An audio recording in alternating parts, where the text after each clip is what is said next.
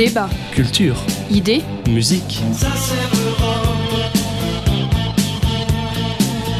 Vous êtes sur Fadjet, à l'écoute d'Europe Roll.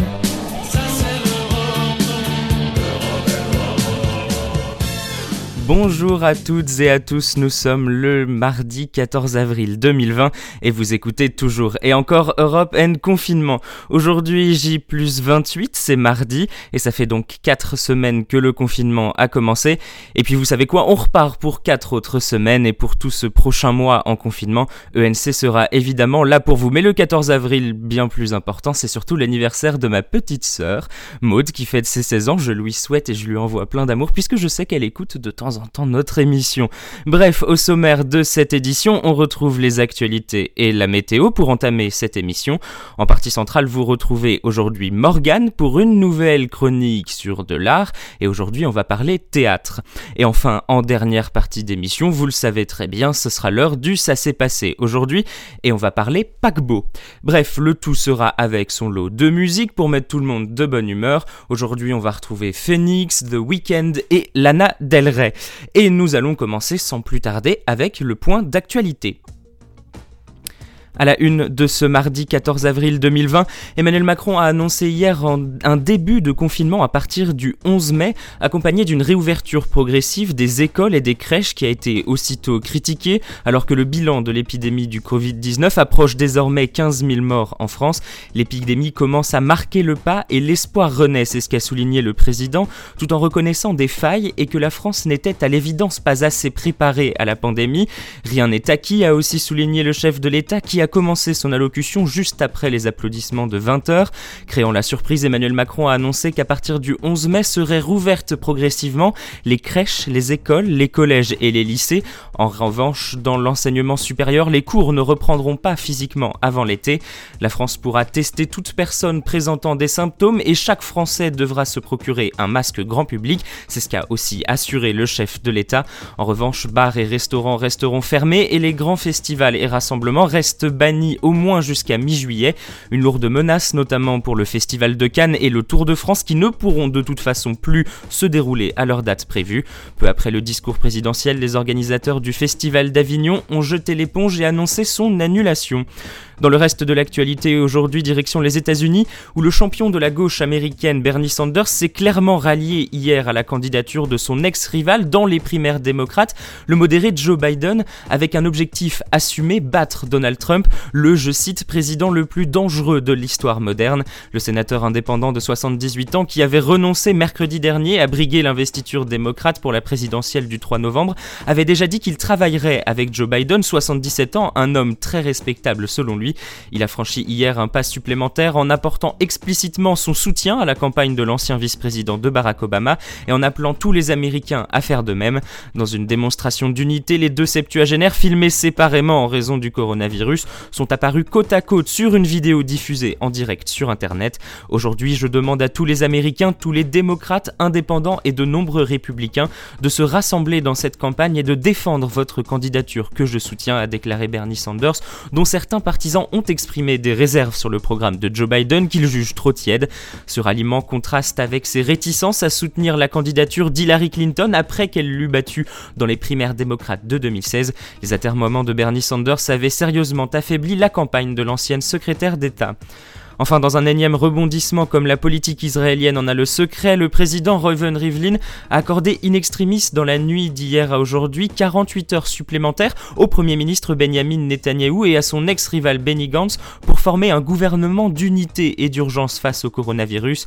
Peu après l'échéance du mandat de M. Gantz pour former un gouvernement à minuit hier, le président a donné son feu vert à une demande conjointe des deux leaders politiques pour leur accorder jusqu'à mercredi soir minuit afin de s'entendre sur un gouvernement d'union et ainsi mettre un terme à la plus longue crise politique de l'histoire moderne d'Israël. Benny Gantz, ancien général devenu chef de la formation centriste Kaol Lavan, bleu-blanc, couleur du drapeau israélien, avait obtenu le mandat de former le prochain gouvernement à l'issue des législatives du 2 mars, les troisièmes en moins d'un an qui devaient en théorie départager enfin les deux candidats. Renonçant à coup de terme du moins à son projet de devenir Premier ministre, M. Gantz avait causé la surprise en annonçant fin mars son intention de former un gouvernement avec son rival Benjamin Netanyahou afin de doter Israël d'un gouvernement d'urgence. Après les informations, c'est l'heure de la météo. Cet après-midi, le soleil domine sur les 4 cinquièmes du pays, mais la bise accentue la sensation de fraîcheur au nord de la Loire. Le temps est plus instable dans l'extrême sud avec des averses des Pyrénées à la Corse. Les températures chutent sur la moitié nord. Il fera 9 à Cherbourg, 10 à Nancy, soit 8 degrés de moins qu'hier, 13 à Paris, 15 à Nantes, 17 à Nice, 18 à Ajaccio, 21 à Bordeaux et 22 à Toulouse. Demain matin, le soleil dominera dans une ambiance très fraîche au nord de la Seine. Près de la Méditerranée, le vent marin se lève et apporte des averses dans le Roussillon. Côté température, elles vont de 1 à 14. On aura 2 à Strasbourg, 3 à Lille, 4 à Lyon, 5 à Paris, 6 à La Rochelle, 8 à Bordeaux et 14 à Marseille et à Nice. Voilà pour l'actualité et la météo. Il est temps de marquer une première pause musicale. Et pour commencer aujourd'hui, c'est le groupe Phoenix avec If I Ever Feel Better.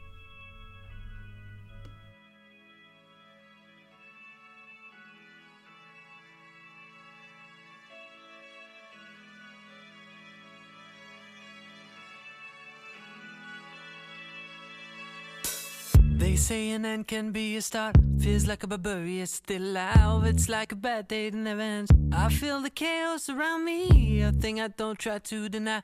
I better learn to accept that there are things in my life I can't control. They say love is nothing but a sore. I don't even know what love is. Too many tears I've had to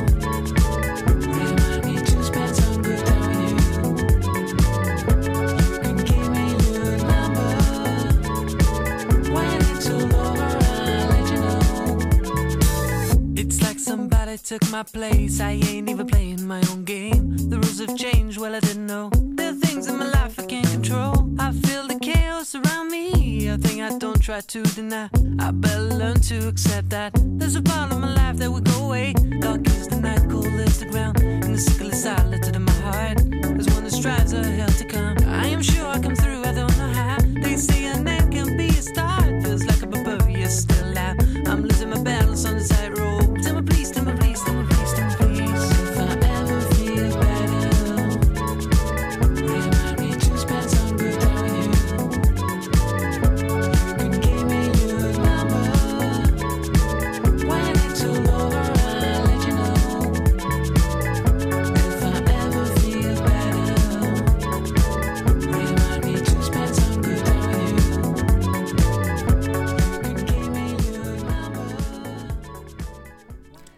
If I Ever Feel Better, Phoenix dans Europe and Confinement. On arrive dans la deuxième partie de cette émission et aujourd'hui nous retrouvons une nouvelle chronique d'art de Morgane.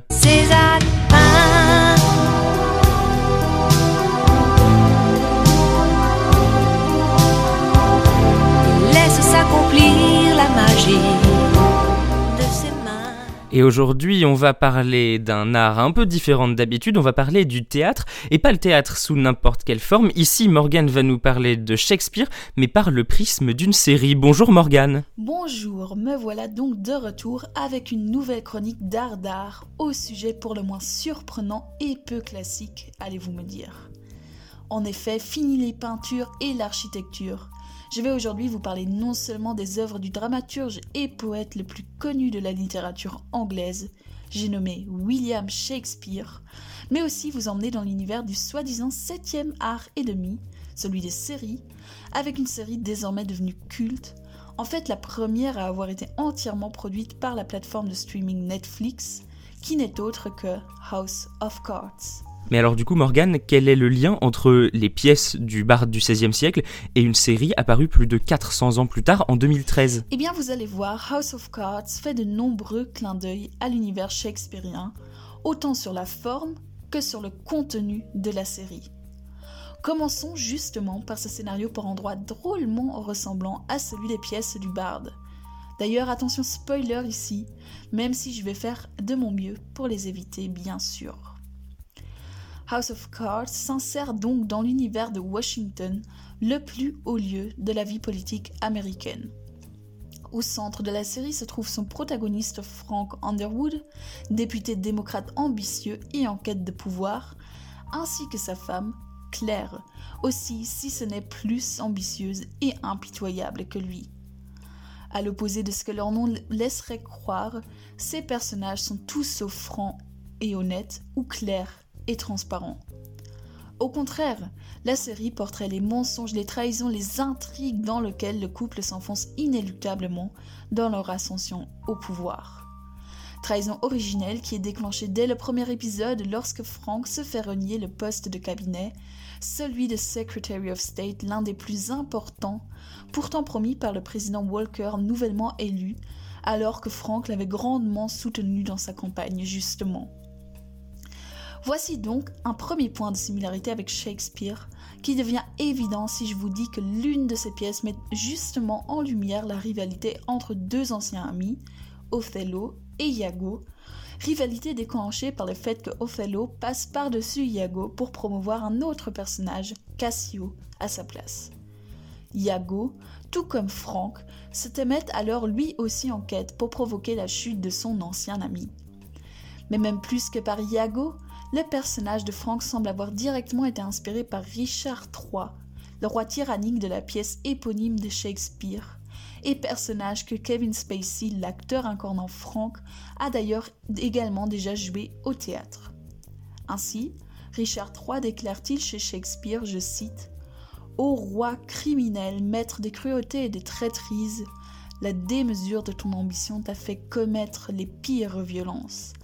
Des paroles que l'on pourrait bien mettre dans la bouche de Franck aussi. Alors très bien, Othello, Richard III, mais il me semble quand même qu'une autre pièce a encore plus inspiré la série, non? Exactement, puisque certains commentateurs ont même qualifié House of Cards comme interprétation moderne de Macbeth, l'une des pièces les plus connues de Shakespeare, et qui raconte donc l'histoire de Macbeth, qui dans son infinie ambition pour le trône écossais va aller jusqu'à assassiner le roi afin de prendre sa position.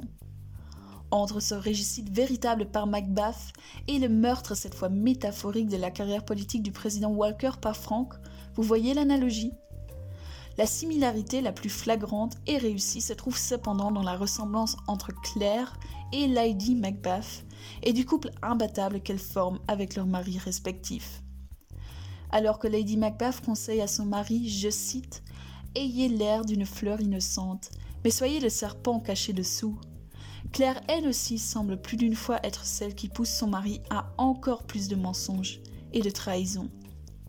Tous deux couples sans enfants, seuls contre tous et le monde, un véritable amour semble pourtant les lier lorsque Frank déclare par exemple dans la série J'aime cette femme, je l'aime plus que les requins aiment le sang. Motif du sang qui lie d'ailleurs lui aussi série et théâtre, symbole de la culpabilité des deux couples qui vont tous deux commettre crime et meurtre, oui, je spoil, pour parvenir à leur fin. et pourtant, quand on regarde House of Cards ou Macbeth, on se surprend en tant que spectateur de secrètement s'allier à ces couples machiavéliques et à trembler en espérant leur réussite malgré tout. En effet, puisque autant Shakespeare que David Fincher, le réalisateur de House of Cards, ont réussi à transformer leur anti-héros en véritables vilains sympathiques. Le procédé formel auquel je faisais allusion dans mon introduction n'y est certainement pas pour rien. En effet, série comme théâtre ont tous deux recours au soliloque, technique théâtrale inventée par le maître Shakespeare lui-même et dont le terme a étymologie latine, soli pour seul et loquere pour parler, s'explique ainsi par lui-même. Lors de cet aparté, le personnage principal parle donc seul, sans que les autres sur scène puissent l'entendre, et le temps semble littéralement s'arrêter alors que le protagoniste s'adresse au public. Ces soliloques brisent ainsi le fameux quatrième mur du théâtre ou de l'écran qui, d'habitude, sépare acteurs et spectateurs, fiction et réel. Or, en brisant ce mur, en partageant leurs pensées et confidences les plus noires, Macbeth, tout comme Frank, établissent ainsi par leur soliloque une relation implicite avec nous spectateurs. Nous, qui ne pouvons alors nous empêcher de nous positionner de leur côté plutôt que de celui de leurs victimes nombreuses. Couple machiavélique, ambition et vengeance, intrigue politique, soliloque. Autant d'éléments improbables qui lient donc Shakespeare à House of Cards, Anard à un autre, et que vous serez désormais décelé en regardant ou re-regardant cette série, que je vous recommande d'ailleurs sérieusement. Voilà, une série que Morgan vous recommande sérieusement. Et puis, comme on a le temps, on a un mois devant nous avant la fin du confinement. Vous avez donc le temps de commencer et même peut-être de finir House of Cards. On marque donc une deuxième pause musicale dans cette émission. Cette fois, c'est avec The Weeknd. Et une de leurs dernières chansons, d'ailleurs, c'est Blinding Lights dans Europe and Confinement.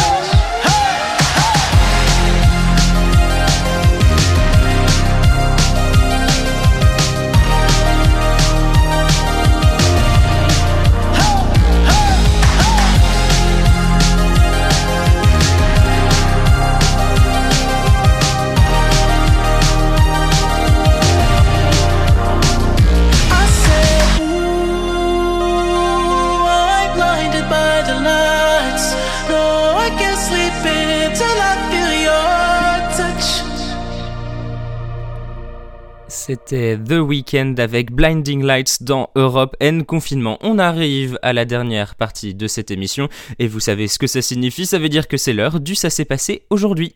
Mercator, raconte-nous une histoire, même deux histoires. Alors aujourd'hui, je joue un peu avec les horaires. Ça s'est passé un 14 avril, ou plutôt, ça a commencé un 14 avril. Le Titanic sombre emportant avec lui les vies de 1502 passagers et membres d'équipage. Nous sommes donc le 14 avril 1912. Le Titanic sombre au cours de son voyage inaugural dans la nuit entre le 14 et le 15 avril. C'est la catastrophe maritime la plus médiatique de tous les temps, mais si grand soit-il, le bilan de la catastrophe, au moins 1502 victimes, n'est pas le plus grand que le monde ait connu lors de naufrages. Le paquebot britannique est mis sur cale le 31 mars 1909 à Belfast. Il est présenté comme le plus luxueux et le plus grand paquebot de tous les temps. Luxe intérieur est à l'avenant pour les premières classes, du moins, piscine, bain turc, gymnase, cours de squash, électricité et chauffage dans toutes les chambres, escaliers sculptés dans le style Art Nouveau, dômes lumineux et j'en passe. L'orgueilleux navire est réputé insubmersible du fait de sa double coque en plaque d'acier, par ailleurs divisée en 16 compartiments étanches dont chacun peut être isolé des autres par une porte coulissante en cas d'incident. L'armateur n'a pas jugé nécessaire en conséquence de prévoir autant de place dans les canaux de sauvetage que de personnes à bord. Le Titanic appareille de Southampton en Angleterre le 10 avril 1912 à 13h30 pour un voyage qui doit le mener à New York avec à son bord 2207 personnes d'après les chiffres officiels. 885 membres d'équipage, 329 passagers de première classe, 285 en seconde et 706 en troisième. Le dimanche 14 avril à 22h55, le Californian, qui navigue au large de Terre-Neuve, passe non loin du Titanic. Il signale d'ailleurs à ce dernier la présence de plusieurs icebergs dans la zone.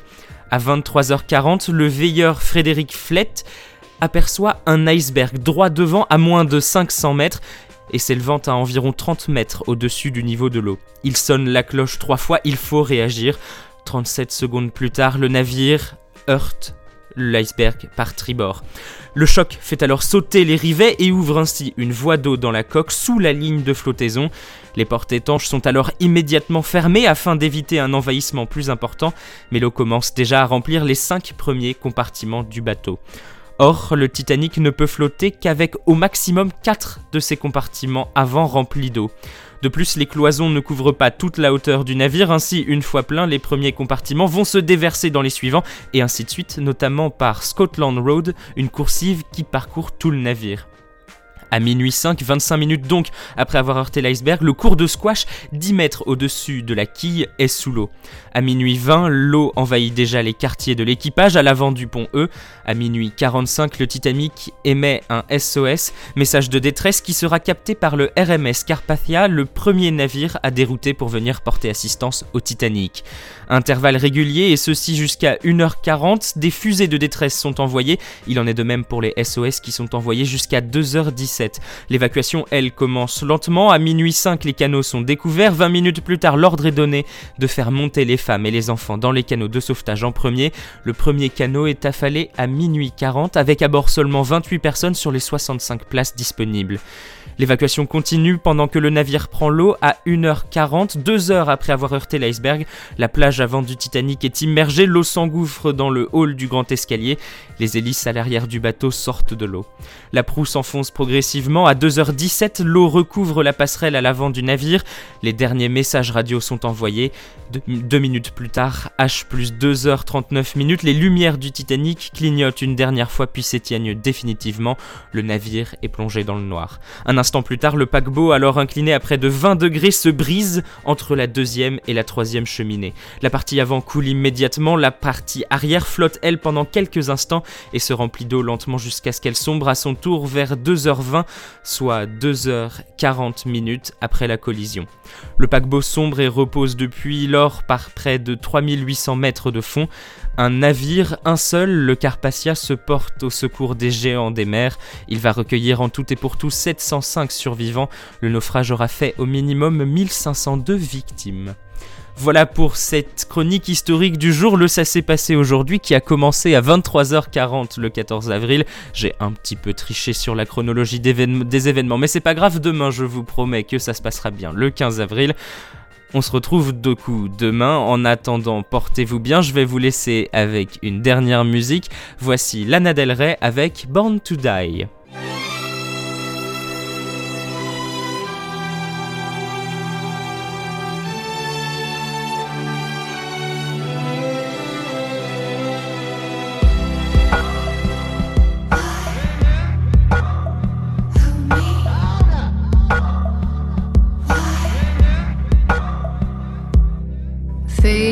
Don't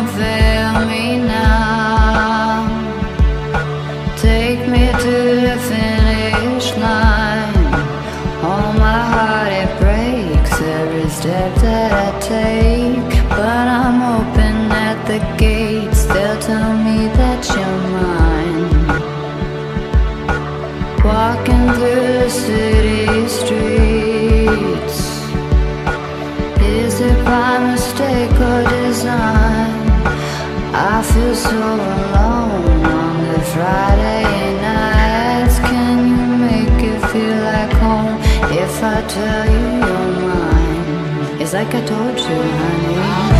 Don't make me sad, don't make me cry. Sometimes life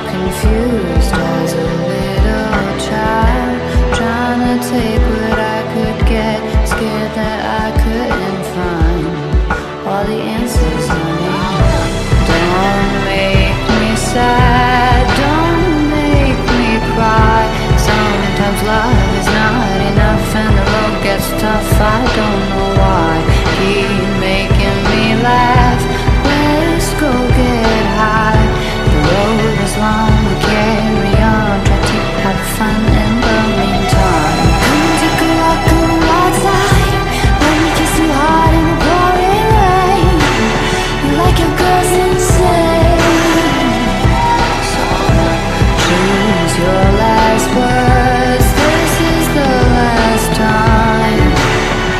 Cause you and I, we were born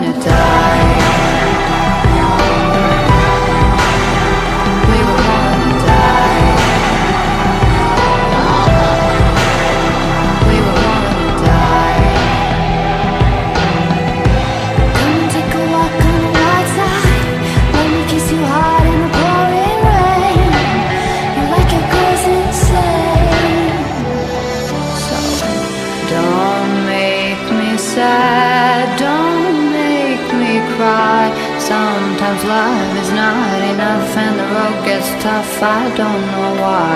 Keep making me laugh. Let's go get high. The road is long, we carry on. Try to have fun in the meantime.